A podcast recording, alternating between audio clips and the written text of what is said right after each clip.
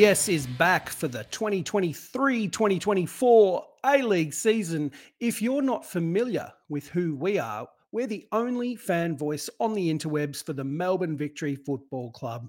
We're independent, and this will be our ninth season doing this. My name is Dave. I'm joined by two other gentlemen.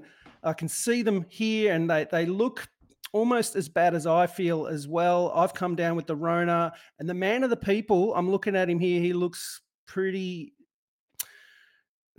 pretty tired and uh, sick as well, mate. But we're here to keep on bucking. How how are you, mate?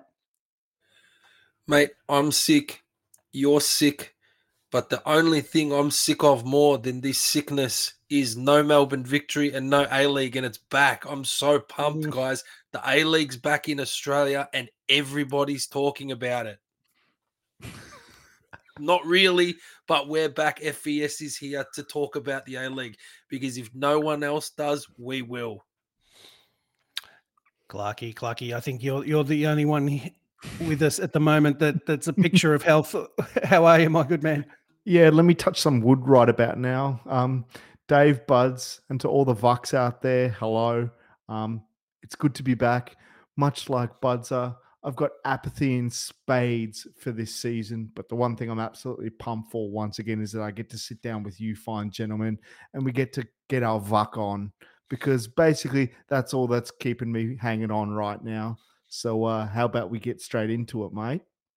Yeah, I've had enough of, of the apathy personally. I'm I'm ready to to just put on put on my big boy boots and a brave face and ready to attack what will be you know, I think it was it's a twentieth A League season now, but it's it's just yeah. Look, I, I, get where you guys are coming from. It's it's been a slog. It's been hard work and many reasons for us to you know not be as interested as we once were but we're here tonight to ensure that everyone is primed and ready for the season. Uh, it's a big, big show uh, ahead. But before we dive into some of the topics that we'll be running through, I want to talk about FES, the season ahead, our Patreon campaign, the Discord, and all the exciting things that have happened because there are changes ahead. And Clarky, i am going to handball it to you here because there's there's some exciting developments in this space. Um, tell us a little bit about what we've done to these new Patreon uh, rewards and and the categories that are available. Certainly, Dave. Well, yeah, as Dave said, we've made a few changes. Um, there's no price changes, so we're not we're not moving with with the cost of living and the and inflation. We're not ra- raising the prices of the tiers. We're keeping that all the same, but we're just moving some of the the rewards around and and we've added a few other ones, and it's all about sort of just trying to make it easier for us to fulfill um, all the rewards to you guys and to get it out to you guys quicker. So. Um, if you go on to um, patreon.com slash for fuck's sake, you can have a look and see. Um, all the usual stuff. So you'll still get a shout out. You'll still get access to the to the Discord server. Um, but what we're adding is we're adding in um, at one of the tiers the soon coming soon FVS sticker pack. So we're talking FVS logo, Mon the Vuck. So hopefully we see some Mon the Vuck stickers on your cars and, and so forth. Um, there's a new VIP Discord channel for some of the higher tiers. Um, access, early access to future merch drops, discounted merch at some levels, and at the top level, if you're a rich fucker, you will get free merch. That's right. Anything we drop, you will get for free. So we've done a bit of changing around. It should be much easier for us to get you your rewards in your hands as quickly as possible. And we're pumped. And it's important for us to tell the story here, particularly if you're new to the, the club and new to the league and new to FVS. You know, we're a fan made podcast channel that have created a community and we are fueled by that community. We, we, literally do this outside of our day jobs to entertain yourselves and ourselves uh, and just to be that i guess partner with you in the season of melbourne victory and the a league that's coming and four people have joined us on that journey in recent weeks. We've got Damien Kuzek, Dylan Ingle, Eddie Georgelin, and Mr. Reed. And you too can have your name read out on the podcast if you join up. And the Discord is just where it's all happening. So we'll park that there for now. We'll talk more about that. And there's also going to be another Patreon event this season. We haven't yet figured out exactly when and where that will be. But last season's one, which happened before things turned fair shape uh, for the Melbourne victory last season, uh, was just phenomenal. Where it was about 100 plus people at the Terminus Hotel in Abbotsford, and it was just a phenomenal day, uh, even though the VUC didn't win. But yeah, we'll be doing another one of those again this season. But let's talk about what is ahead in this podcast. Now, we will talk about the launch of the A League women's season and how the WUC went on Sunday. But the bulk of the content tonight is really previewing the season ahead, the 2023 2024 season. Last episode, we dived into the, the, the signings, the ins and outs, and the, the composition of the squad. This time around, we'll be looking at the tactics, the best 11. How do we stack up against the rest of the league? How are you, the listener, going to be informed and know what you're talking about to your mates when you're talking about the VUC? We will analyze all of that. We will talk about how we see the season unfolding, and we're going to provide you with the usual uh, predictions, most of which will probably be wrong by season's end.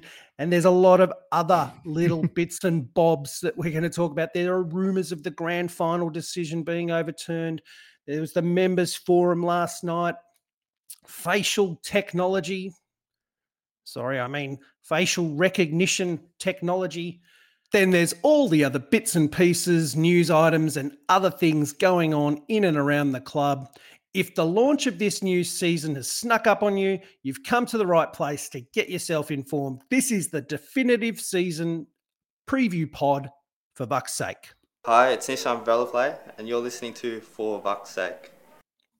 Football, foosball, fitbar, it's back. The A League women's kicked off this weekend, just gone. Really, the gloss and shine of the outstanding Women's World Cup carried over into this opening weekend with some record breaking crowds, some great football. It was the first game for the WUC at the new home of the Matildas in Bundoora.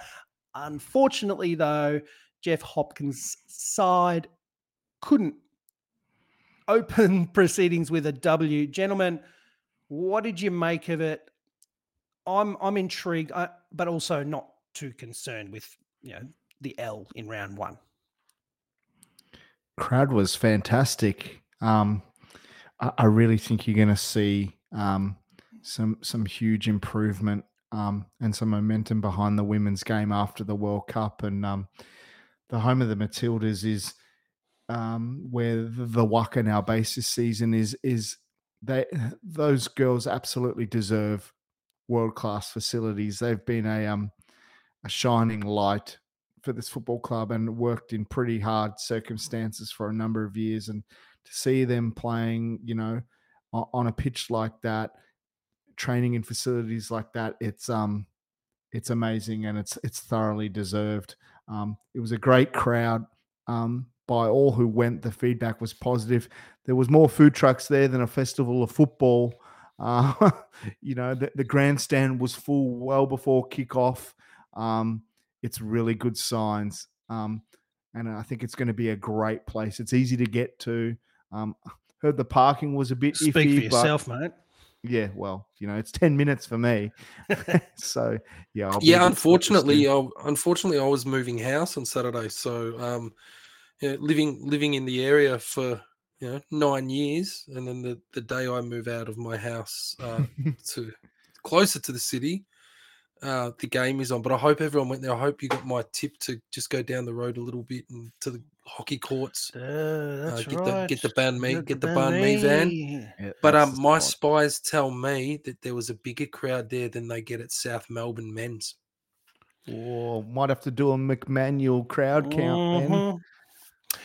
And if they start winning, it'll start to break all sorts of records. But look, I think that the main message or you know, the main theme to take away and what was quite noticeable is that the WAC look like a team that is in transition. The squad arrivals have been late. Hopkins is putting it all together still while it's in flight. So hmm. I suspect that chemistry will take some time to bed in. The new players arriving, learning his system and getting acclimatized. Nothing to worry about, but it was a 2 1 loss to Brisbane Roar. There was a consolation goal of sorts. Ella O'Grady, injury time just towards the end, but there just wasn't enough time at the end there to potentially snatch an equaliser. Brisbane looked good for their for their two goals. It has to be said, uh, and Mhm. would be pleased as punch with taking three points against the highly fancied Jeff Hopkins um, A League women's side. All right, now let's d- dive into the the main portions of this podcast this week. The last podcast we did, we discussed the ins and the outs. We know what the squad, the Melbourne Victory A League men's squad, is all about in terms of who's come in, who's come out. Go listen back if you haven't. Very important. But when it comes to figuring out what's ahead for us this coming season, there's been a bit of a limited data set for us fans and limited eyeballs on the team due to the amount of these behind closed doors friendlies. And of course, our early exit from the Australia Cup. So we haven't had the usual three or four friendlies to attend, maybe a couple of cup games on the telly or a cup game to attend, to be able to really get a sense of what this team is looking like on the pitch. We've seen the goal scorers and the highlights, but you can't really, in my view, get a full sense of what's ahead with just that. But we know one thing's for certain. We have Tony Popovic is our manager. We've discussed that and the circumstances around that. The people complaining can stop complaining about that because he's our manager. And that's that. And we got to get behind him. And as far as I'm concerned, we are going to get behind him, but he has to change his approach. And now, gentlemen, I'm going to throw to you guys because tactically, it seems to be that the formula from last season has been adjusted. I did mm. notice some different movement, different dynamics in the midfield and out wide. We're still playing, I think, with a pretty similar 4-3-3 slash 4-2-3-1, that shape. Fornaroli sort of up the top, the two wide players. And that's more or less what we've seen this this preseason. But my first question to you, gents, is this. Will Popper Ball be different this season? I, I I've I've never seen it be different, so I I, I don't believe so. I don't. I, I don't- have a. It's been my thing, um, reason to believe. It's it's been my mantra for the whole off season, and I don't have much of a reason to believe. I'm not trying to be. I'm not. I'm not trying to be. Neg- I'm not trying to be negative or dampen it on it, or you know, say it's going to be a bad season or anything like that at all. I just you know to answer the question, I, I don't I don't really feel like Tony's gonna you know decide to change it up for season three. That's all. Very good. We'll come back to that because I've got to, I want to pick that apart a little bit. But Clarkey, Popper Ball, new season, his third season at the club. What are you Hmm. expecting?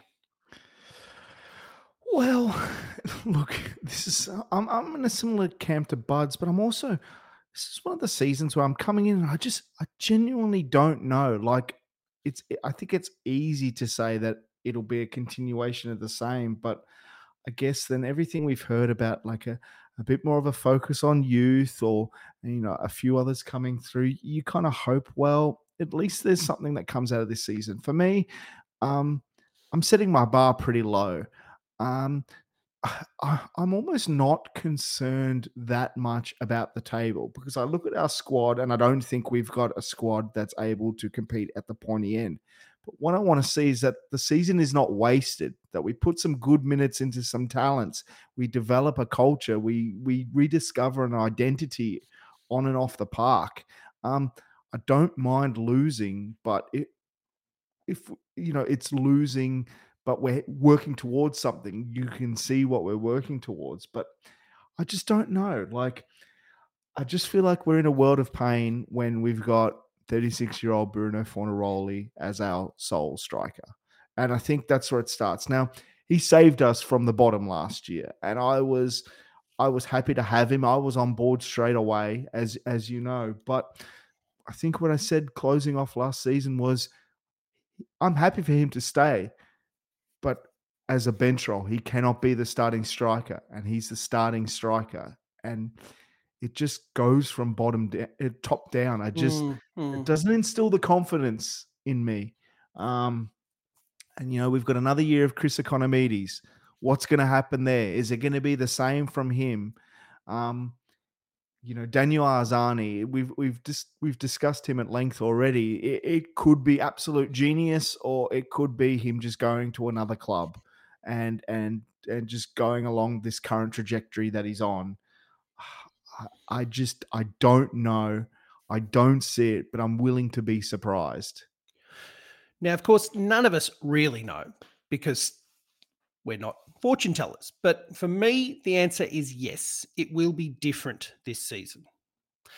And it's due to what I'm going to call, if you'll indulge me, the alchemy of football.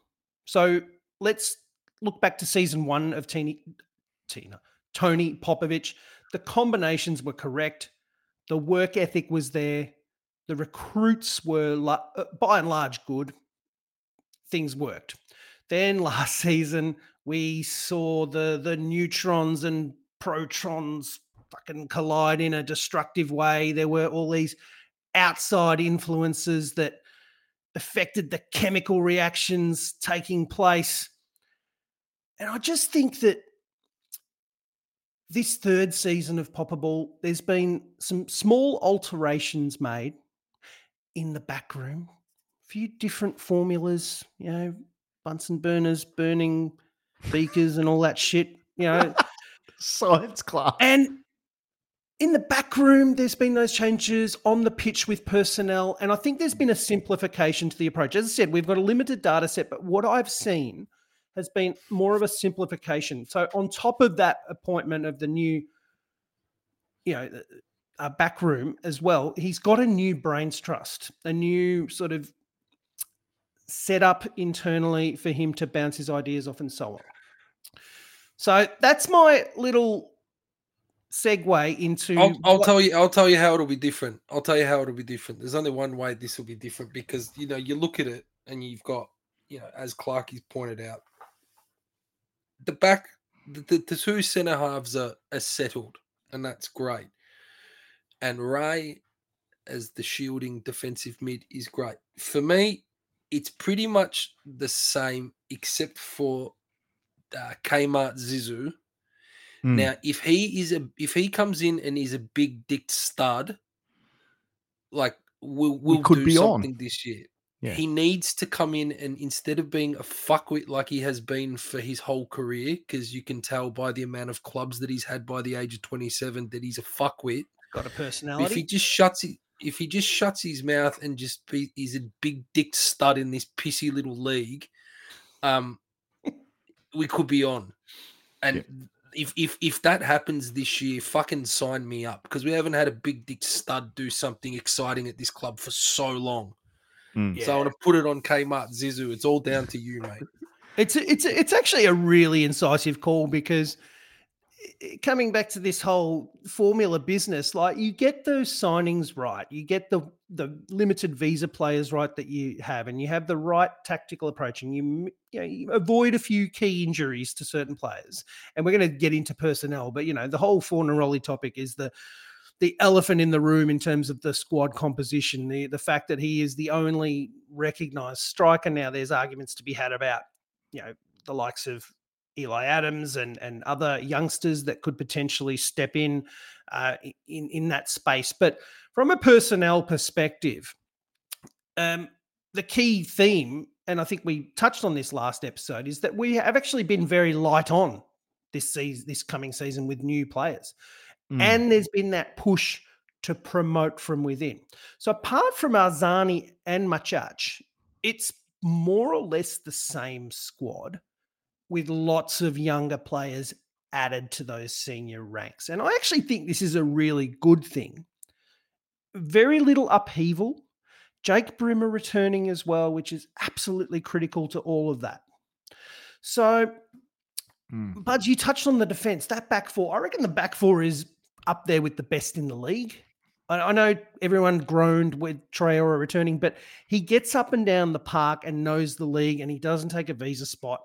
And with him and Lino sharing that during the season, I think there's cover there. Geria is a lock at right back. So I think defensively, and we can rely on Izzo, I think the back four's pretty damn good, right? Geria is like a new player. Like he he he was hardly there last season, and when he was, he he clearly wasn't right. So if he, his body is right this year, we know what we get from Jace Geria, and it, it's almost like a a new player again. So, but yeah, I agree with you, Buds. Uh, um, K- Kmart Zizu, um, quite possibly could be the most important player in this squad because if he's good, it takes creative pressure off Jake being the sole creative outlet, and maybe just maybe um, the likes of Arzani and Icon and Folami benefit from someone like him, and maybe And it makes yep. Bruno's job easier. So he, he's extremely important, I think, and and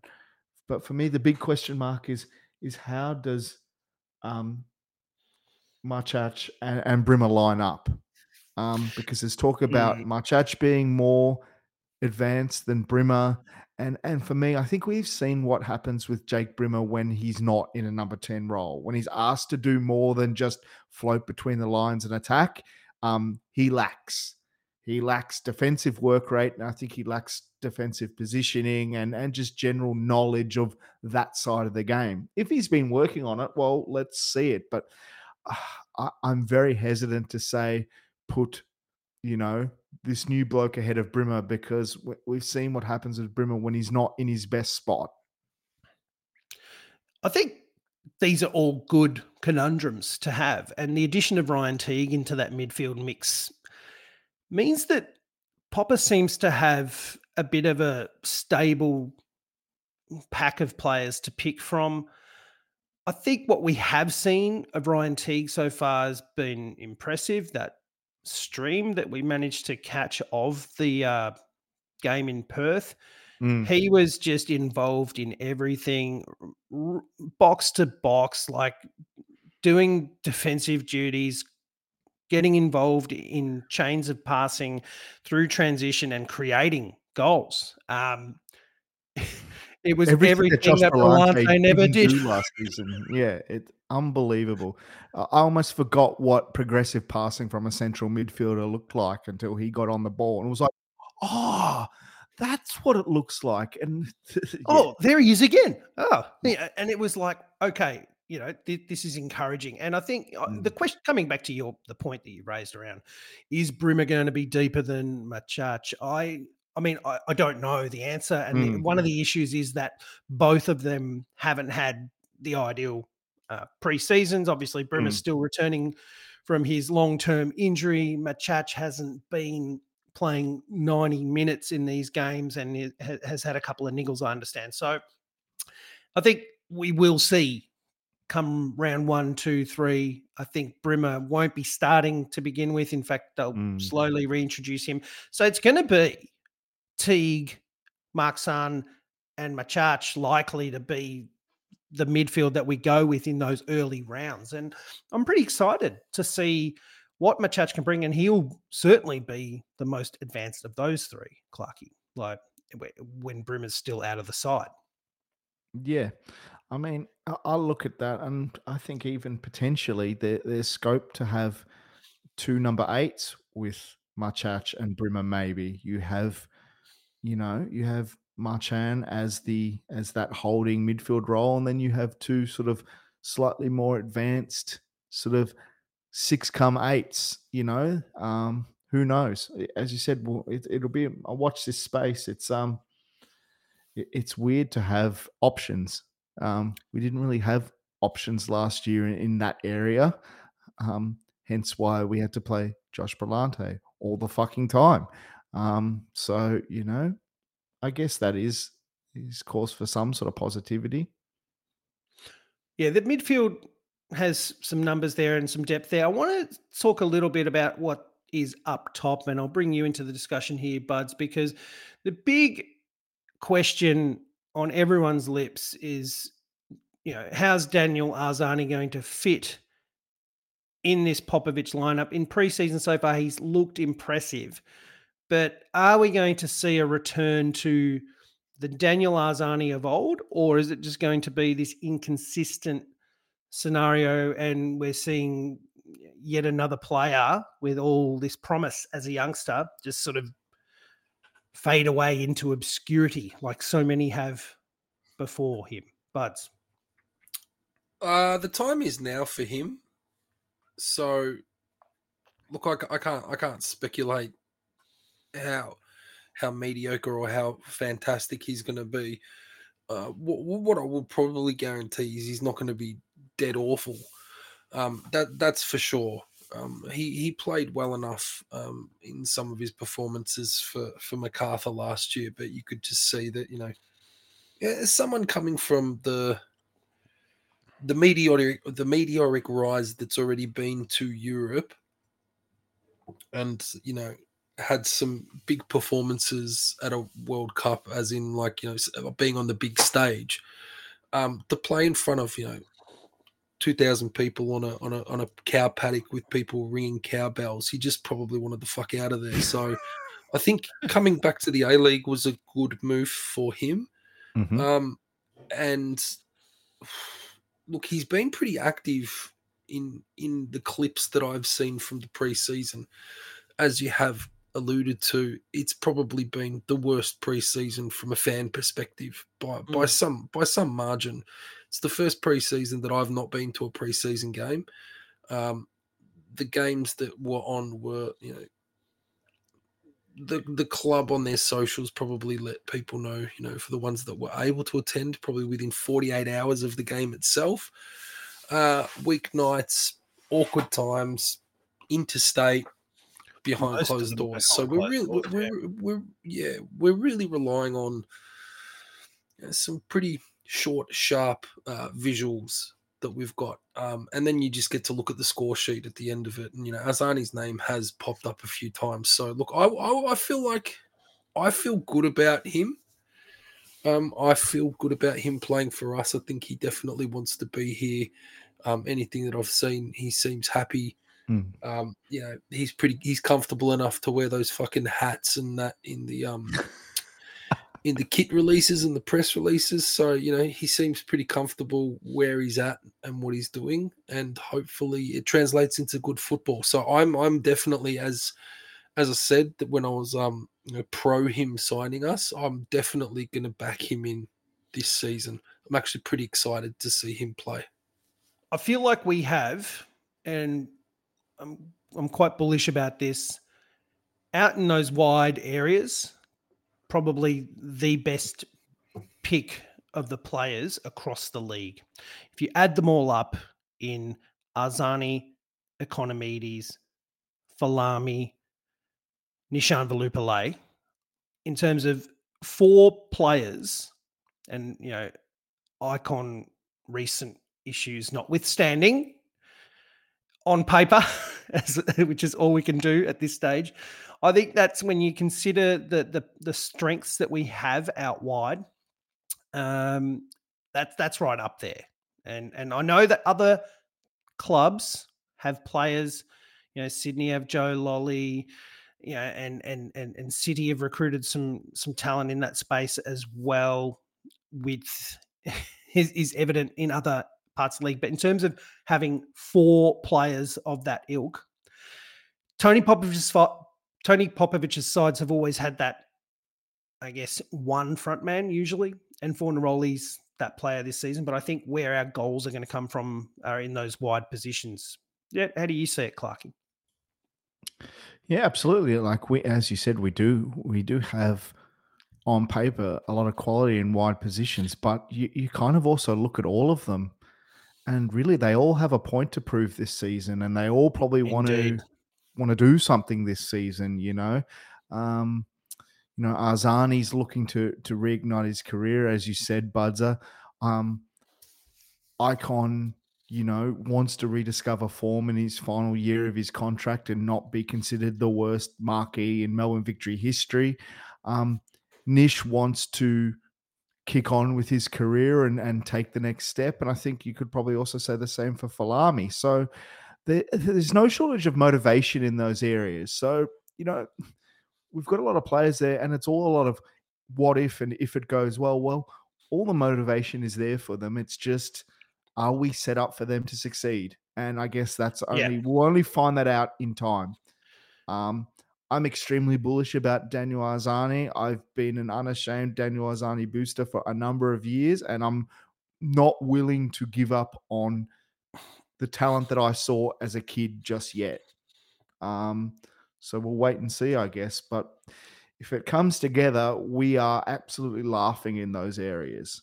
Um, Th- as you there's said. there's there's a lot of talk about age ages you know in football and have we got the right sort of demographics? And I heard this brought up at the member forum uh and you know Fornaroli's too old blah blah blah. And like you look at those four wide players and they're all either at peak age or at the age and had enough games under their belt in this league at this level to now accelerate.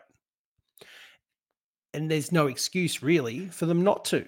As you said, though, Clark, it- is that system. You know, what how, how has it been designed effectively enough to to harness what they have to offer in footballing terms? Yeah, it's gonna go, it's gonna come down to how Tony sets us up and the football he wants to play. Um, it's the same as the other Tony in the in the World Cup that we hosted. You know, all the talent in the world to to to win the tournament, but it just depends how they uh how they're set up and the tactics and uh, substitutions again. And it depends how much Tony wants to back in the youth. It's all good to get the youth um, and have them in the squad, but if you're not going to start them, you have to give them minutes because there are no meaningful minutes underneath the A League. Um, you know, we know this. The kids don't play; they don't play. So, um, it, it's going to squarely fall on him. It's it's it's do or die for him as well.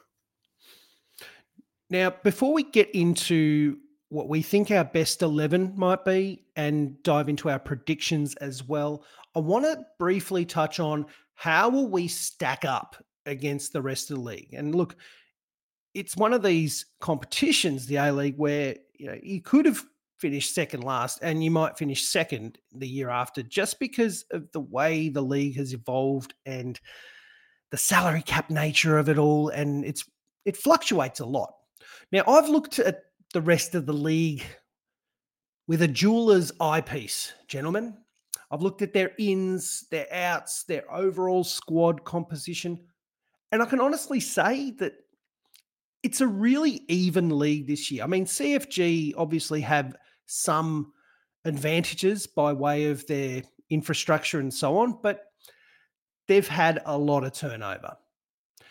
The, the austerity measures, I reckon, are really visible all across the league. There's been this recurring theme of not, I mean, there's been movement, but there's also been a lot of promotion of youth. I think we're going to see a lot more of that sort of, remember the COVID seasons where teams were kind of forced to play kids and it actually resulted in some really good uh, football.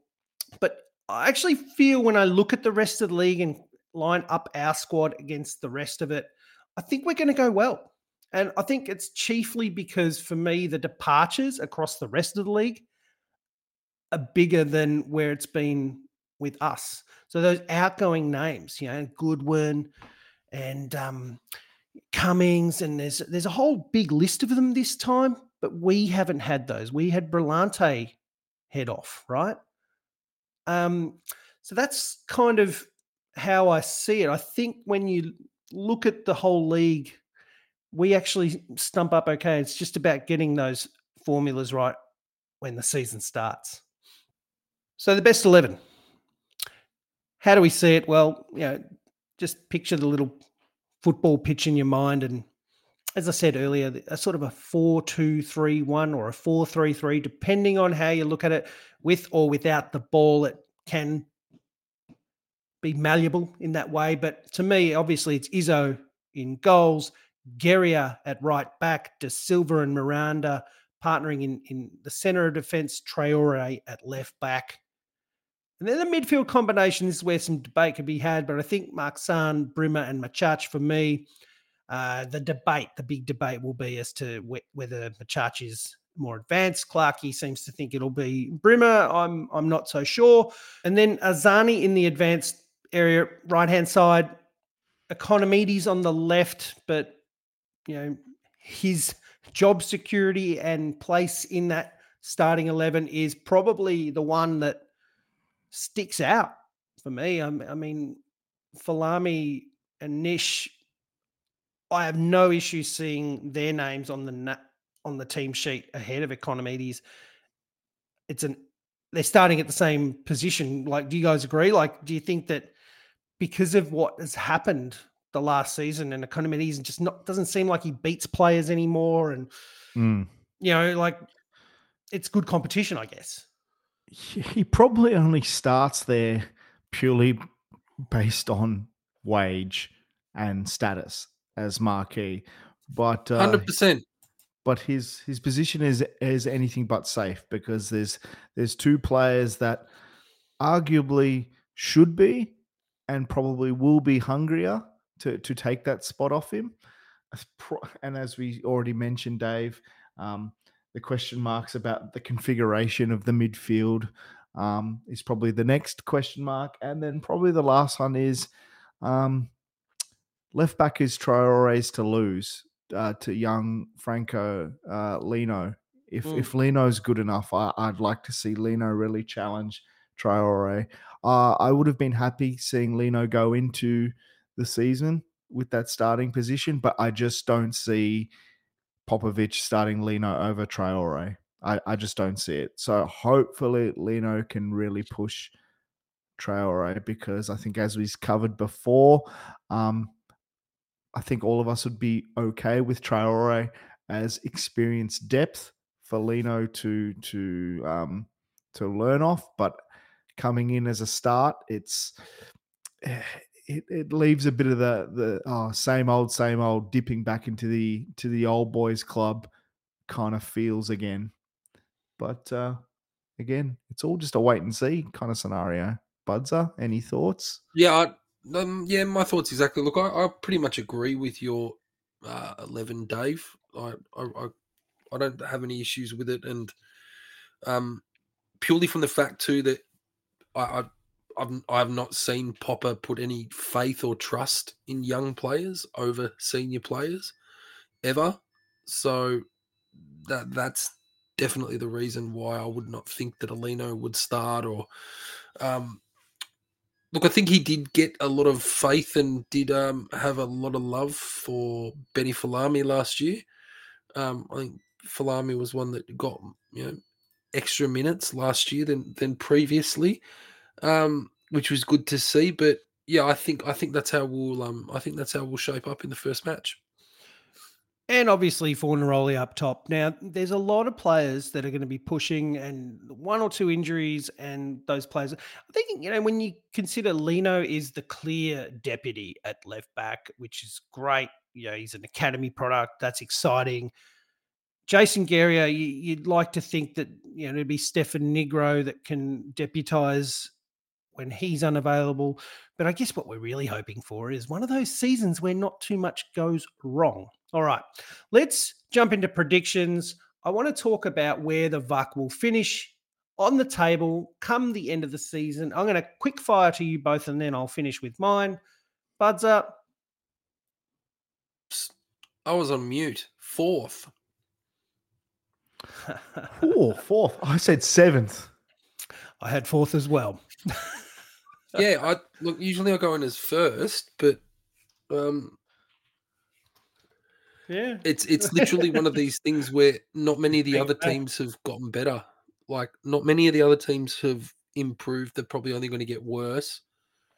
and we we might just have a rise by default, which is great. Who's going to win the victory medal?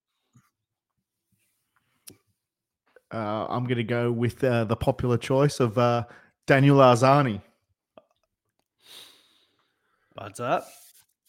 Um, didn't old mate De Silva win it off like eight games last year? Yep. Yeah, that's right. Yeah, I think he'll win it again. I did consider that, but then I thought I don't want a defender to win it this time. I want, you know, if if we're going to be a winning team, and I'm looking at this through that glass half full approach, like we're going to do it up the other end of the park this season, and I'm also nominating Daniel Arzani to win the victory medal. Dave's on board. I am, yeah. Well, you know what? You got to get on board, Vuckers. You you just you can't wallow in your your in your own negative juices all the time. It's it's I'm I'm far I am far more positive about this season and excited after talking to you guys for 35 minutes. there you go, and that's what our listeners are feeling c- you feel it in your fucking bones, can't you? That's it. All right. Which player will surprise and impress the most this season? I know it's a bit of a weird, sort of ambiguous question, but try and answer it. Well, I've kind of split this into surprise and and impress in separate. So surprise, Daniel Arzani again, because I think there's a lot of Vucks that Mm. just are not on board. Um, so Daniel Arzani will surprise, impress Ryan Teague, simply because he already has. Um, if he's if he's 10% better than the person he's replacing, that's a massive like that that's a massive upgrade. So yeah. Buds, any thoughts? Um, I think Kmart Zizou in his 10th club, he's going to be the big dick stud that we've needed for a long time. The like next, he's uh, he's he hasn't put mu- he hasn't put much together. Like if you have a look at his go on a transfer market, go on a flop mob, look him up. He hasn't done much. No. Like, but he's But got what I s- what I like about that though, Buds, is that you look at Guy Finkler before he came to us. Yeah, yeah. Just I didn't I'm doesn't look so much, and it could be this under the radar type signing that Vuck fans have loved. Carlos, Guy, you know, Ben Khalfallah. It's just Oh no! Look, he he, he had look. He's, hopefully it fits that been, mold, you know. Yeah, yeah. It's obviously been a a lifestyle thing, and like you've all seen anyone who's like you know, pretty much people that listen to this show would have seen because they care and they're they're um online and they you know watch these things. You know the brawl he had where he said he'll kill and uh, he said to the other player, "I'll fucking kill you if this was on the street. I'll kill you." Like that that's what's happened and he's been a bit of a party boy and a drinker but you know um marseille took a you know marseille believed in him when he was young and so did napoli so obviously he's been a bit of a dickhead He's a baller. um, and you know yeah, a bit of a baller um look at him he's pretty flashy that's why i want him to be the stud like oh i'm i'm, I'm into him i'm into zizou low key into Zizou. All right, well, on the who who will be the breakout star out of the younger brigade? And let's let's sort of keep keep the the category of younger brigade is. I'm going to go with like 23 and younger thereabouts. Who's going to be that breakout star this season? I'm going to go with Ryan Teague. I think he falls into that category. He's 23, isn't he? Yeah, he's he, he just came off being you know Olyroos captain. I'm pretty sure, and uh, Yep. still haven't heard that accent. So I've got to get around and uh, hear the hear the hear the It's- videos. But I'm, I'm pretty confused. It's a no, bit but of I, everything. I- this is it, it's very intriguing to me. I'm a big fan of these things, so I'm gonna Big listen to accent guy, hey? Yeah, yeah, right. um, yeah, Budza, outlet, uh, sorry, Budza, the uh, breakout star for you this season. um what's what is it what's the age limit 23 and under, Thereabouts. Oh. Yeah, I'll, I'll give or take. Give or take. it's re- look we're, pretty we're pretty heavy in the midfield with the younger players and i just I just can't see too many of them breaking through but if um if I have my wish, uh, let's have a look here. Oh, here we go. Attacker. I'm just looking at the club website, and and George Timotheou is still in our squad. Um, yeah, it's it's really funny. Um, let's talk about austerity measures. Um, yeah, this is great podcasting here. Josh, Uh, Adam Do- Adam Duratovic. well, he you still know what? squad?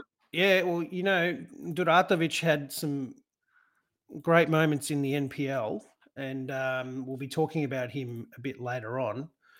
Yeah, know, because if if Bruno's if if if Bruno's injured, God forbid, um, you know, you do need to. Duratovic was the Golden Boot winner, you know, and and the other one that we've got to keep an eye on is uh, Menelau know- as well, you know. So these Yeah. these youngsters that we we have them, right? You know, and and Josh Insera is another one that's been promoted. Um, there's there's a, a really good chant opportunity with him based on K Sarah Sarah in Sarah Sarah. Like if he forges his way through to the first team, that could be an exciting one as well. But it's hard to go past Ryan Teague if you're going to count him as a breakout star. I mean, in in the context of Australian football, like he's been playing off in obscurity over in Portugal, you know, out of sight, out of mind to Australian audiences. And in the snippets that we've seen, that Perth game in particular, he just looks like this engine in midfield that is just going to cover a lot of ground and just be this great creative player, but also really handy in defensive phases of play. And at the other end, uh, you know, he he created and was involved in the goals that we scored against Perth Glory in that televised game. Like, He's got he's got luscious locks. He does. Yeah, Yeah. he's got serious hair. Looks like he could be a real He's surf, wave surf sh- coast, surf coast He's type. gonna you wave know? that shit around, isn't he? yeah. All right, fuck let- the let- the Teague train. Get on That's the it. Teague Get on the train. Teague train. That's it. Now, this is this is one of the uh, favorite um, predictions that we like to make on FVS, and I unfortunately haven't thought of mine yet. So, while you guys are giving your answer, I'm going to try and think of one. But what is your outland prediction for the season? So something that's just no one's expecting to happen, but will happen. Clarky first. I, I, Tony Popovic is going to be gone by round 10. Whew. Okay. Yeah, Budzer. I thought about this one the other day uh, in the shower. That's where I do my best thinking. Um, here's my outlandish prediction for the season. There will be no controversy. This will be a controversy-free season, What? and Melbourne Victory fans will be satisfied. Oh, that is Like, uh, outlandish. No drama in the A League. Australian football is No drama. that's a that's a bold prediction, on Budzer. drama. I love that. Melbourne Victory, and I'm talking off the pitch and on the pitch. It'll be it'll be a normal season of sport. Oh, we can only we can only hope for that, buds. Um, my outlandish prediction relies on an unfortunate thing happening. Uh, Adama Traore losing his spot one way or another to Franco Lino, and Franco Lino becomes the next big thing in Australian football. Like Jordy Bos, who just got his opportunity at CFG, who just has now gone off to players trade in Europe. Was given that opportunity uh, at City and and just excelled. I really want to see that happen to Franco Lino. So it's outlandish. It's hopeful. Uh, no offense, Dama Traore, but uh, that's just where my head is at at the moment with this squad. All right, let's round out these predictions, boys. Who's going to win the league? We said fourth, fourth, and seventh, but who's going to win the fucking thing? City. Yeah, Yeah, so this is is tough because I, I actually think City it's Rado Vidosic, like, and they've gone Oh, he'll through be- a big mate, mate, mate, transition. mate, There's been a he's not- transition. nah. I know they got the resources, and they're probably favourites, but something no, about they'll suck him and bring stinks. Kisnorbo back.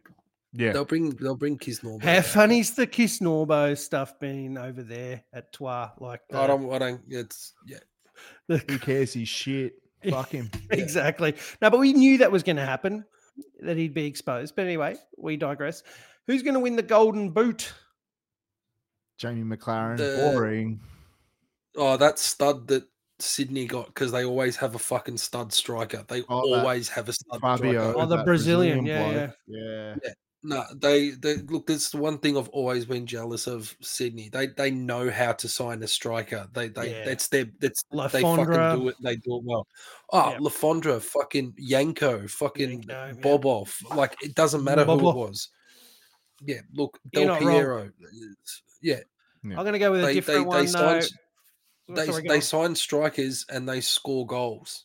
Uh, It's What's his they name? score lots of them. Gomes, the the Brazilian. They've signed him on loan though, haven't they? The Sydney Sydney FC. I guess we're going to find out this weekend. We're going to find out and hopefully not fuck around. But the the um Gomes up top, and their other Brazilian as well, La- Lacerda, um, on Mm. loan. Whilst you know, I think that, that's an interesting one uh, for a club of their stature. But my answer to the Golden Boot, I'm going to just go with one different.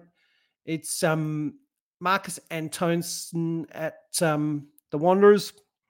Ooh. I'm going to pretend that you know I've spent ages researching that, but more to the point, he's a proven quality. Wanderers have found one there. I think good age still. So that's my prediction. And final prediction, gents. Who's going to win the Johnny Warren Medal? Daniel Penha. Oof.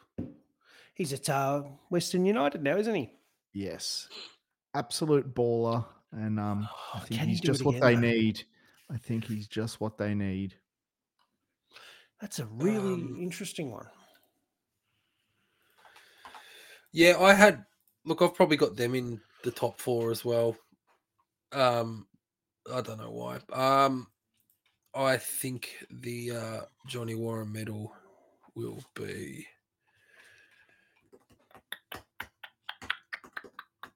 Chris Ikonomidis.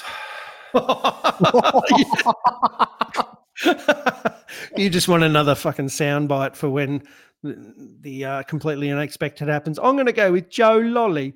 Joe Lolley's going to win the fucking Johnny Warren medal. Um, Yeah, I was looking at. I was looking at him. I think. Yeah, he'll. he's a handy player and he's now just got a season under his belt. I remember being at Oakleigh for one of those pre-season games. It was I think it was a an Australia Cup game and Sydney were there playing Oakleigh and got into him a bit from the sidelines there and he actually took it pretty well and boy has he come on in leaps and bounds as a player. I think Sydney FC will be right up there again. They're well resourced. Uh, it, it, I mean, you can always there's always one bolt from the blue. There's always one of Newcastle, Perth, new owners announced today. Interestingly, you know, one of Newcastle, Central Coast, Perth, or Wellington will also make a big impact on the season and be a bit of a dark horse or a bolter. But that's probably it for our predictions, gents. Let's leave them there. Uh, hopefully, we haven't embarrassed ourselves when we look back upon these in about 10 months' time. Hi, it's Kayla Morrison. You're listening to the Only Melbourne Victory podcast by the fans for the fans, for Vuck's sake. Okay, let's quickly round out all those other bits and pieces. New captains Roddy, Roderick Miranda, Warish Wadwick, he's our new captain, and Kayla Morrison as well. Uh, that can't be argued with too much, can it, chaps? I mean, pretty good choices. I mean, Brimmer was one that I was thinking about as captain in the men's team, but I think probably Roderick's a good choice. Limited options in the men's camp for, for leadership. Um, Uh, Miranda's surprising given the way he he played last season, where he looked like he visibly checked out and didn't want to be there. Um, but he signed a new deal, so and he's been given the armband. So I guess we'll wait and see. I'm actually glad that they didn't give it to Jake. I think coming off long term injury, um, let him just focus on getting back to the best Jake Brimmer that he can be. Um, just let him worry about floating between the lines and and pulling all the strings from a creative point of view. So uh, I don't mind that he hasn't got it. Um, Kayla, Kayla's a fantastic choice. Um, she she really embodies heart and soul um, of, of, that team and of the club. Really, um, she's been involved in a lot of media. She was doing that Victory TV stuff um, a couple mm. of seasons ago. Um, yeah, you know, with with, with um Jake Barker Dash. That's right. I remember that. Uh, yeah. You know you're an uh, A League fan when you start calling your dog Jake Barker Dash. so yeah, I think she's she's the perfect she's the perfect fit. Um, Americans have that natural charisma and that and that leadership yes. about them. Um, she's she's a great. She's the best stinger. She's the best stinger in our arsenal. Absolutely. I'm glad we get to keep using that oh, one. Oh, yes. Absolutely. Yeah, absolutely. That's my favourite soundbite that the club gave us from the players. Um, yeah, I like Roddy too. And look, pretty pretty interesting given that, you know, you did touch on that, Clarky, that we did think he was out at the end of the season. We thought he didn't give a shit anymore. Um, his body language was pretty ordinary at the end of it, but, you know, some pretty rumors he was going to City as well. Remember there was that? rumors he was going to City in the off season. We thought he was all but gone. So what a turnaround! Um, and yeah, he voted on by the players. So um, you know they they get the captain that they chose. So great, good stuff. Back him in. Very good. Very good. Speaking Support of Mondavak, the uh, and we're going to support the girls here because there was another announcement recently around the uh, Women and Girls Development Fund. This one came off the back of Marco Rojas's hefty donation way back earlier in the year. And it just sort of came out of nowhere where it was this announcement about Marco Rojas handing over some cash, donating some money to the club. And the club have launched a women's and girls development fund with the aim of contributing to the growth of female football in all aspects of the game. So this is some sort of initiative where you know we're really looking to I guess take advantage of a few things in terms of the groundswell of women's football bursting through the seams during the Women's World Cup and the interest in the sport. And it's no secret that the whole, you know, the participation rates of the sport, this has been this never ending topic for Australian football fans. How do we convert those participation numbers into, you know, interest in the game as a whole from a supporter perspective as well? So, this is a really good initiative, and yeah, you got to call these things out, uh, gentlemen the other thing in that sort of space, good things, is the academy. You know, there is no and this first three questions in that members forum, I think, were dedicated to the academy. I think everyone's heard the questions and the answers to those questions so many times now. It's just like, all right, move on to the next fucking topic. Come on. Yeah, we know there's no physical academy yet, but anyway. But so the wrap, there is a bit of a wrap wrap up for the Academy. And I mentioned Adam Duratovic, gents. Have you seen you know, the boys in NPL three got promoted uh, and the victory medal winner as well, Alexander Menelu. We won't go through the other components of the Academy under 21, under 18, under 16, other than to say some good results.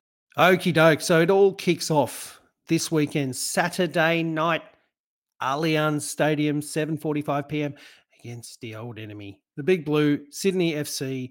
Gentlemen, what do we think about this one? Uh, how how are you? Any predictions, thoughts? Go on.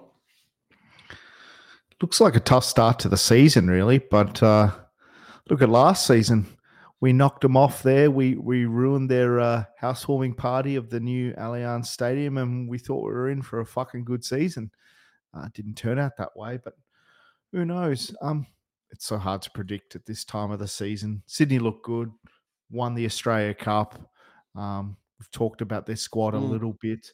Um, it would be it would be a good start. It would be a big mark of intent if we could knock them off. Um, I'm not so sure, but stranger things have happened. Uh, they've got that Brazilian striker, as as Buds has said. It looks like he's going to have pretty good service from Lolley and Mak on the wings. So we're going to have to be at our best. Buds. Yeah, you know, you know what, um, you know what they're going to bring. Um, Corica's, yeah, Corica versus Melbourne victory has been a um, it's been a bit of a graveyard for us in terms of point collecting. Uh, in the in probably the last five seasons, um, yeah, as as well as you know Mak and Lolley, you've got you know perennial victory hater Luke Brattan there in the midfield, kicking the shit out of our players. Um, you know, Caceres is in there. Rhyan Grant, the perennial fucking tip Best. rat. Yeah, um, and then you know they, they've probably got some good youth coming off the bench in Wood, who um ended up Mm. starting um starting striker, young twenty one year old Max Burgess likes a goal against the victory as well. Um, so we we will have our work cut out for us. Jeez, they're, definitely, they're a team of team of fucking flogs, aren't they? Like that, you'd rattle off those names. And Oh, yeah. they're just all shit blokes, all of them.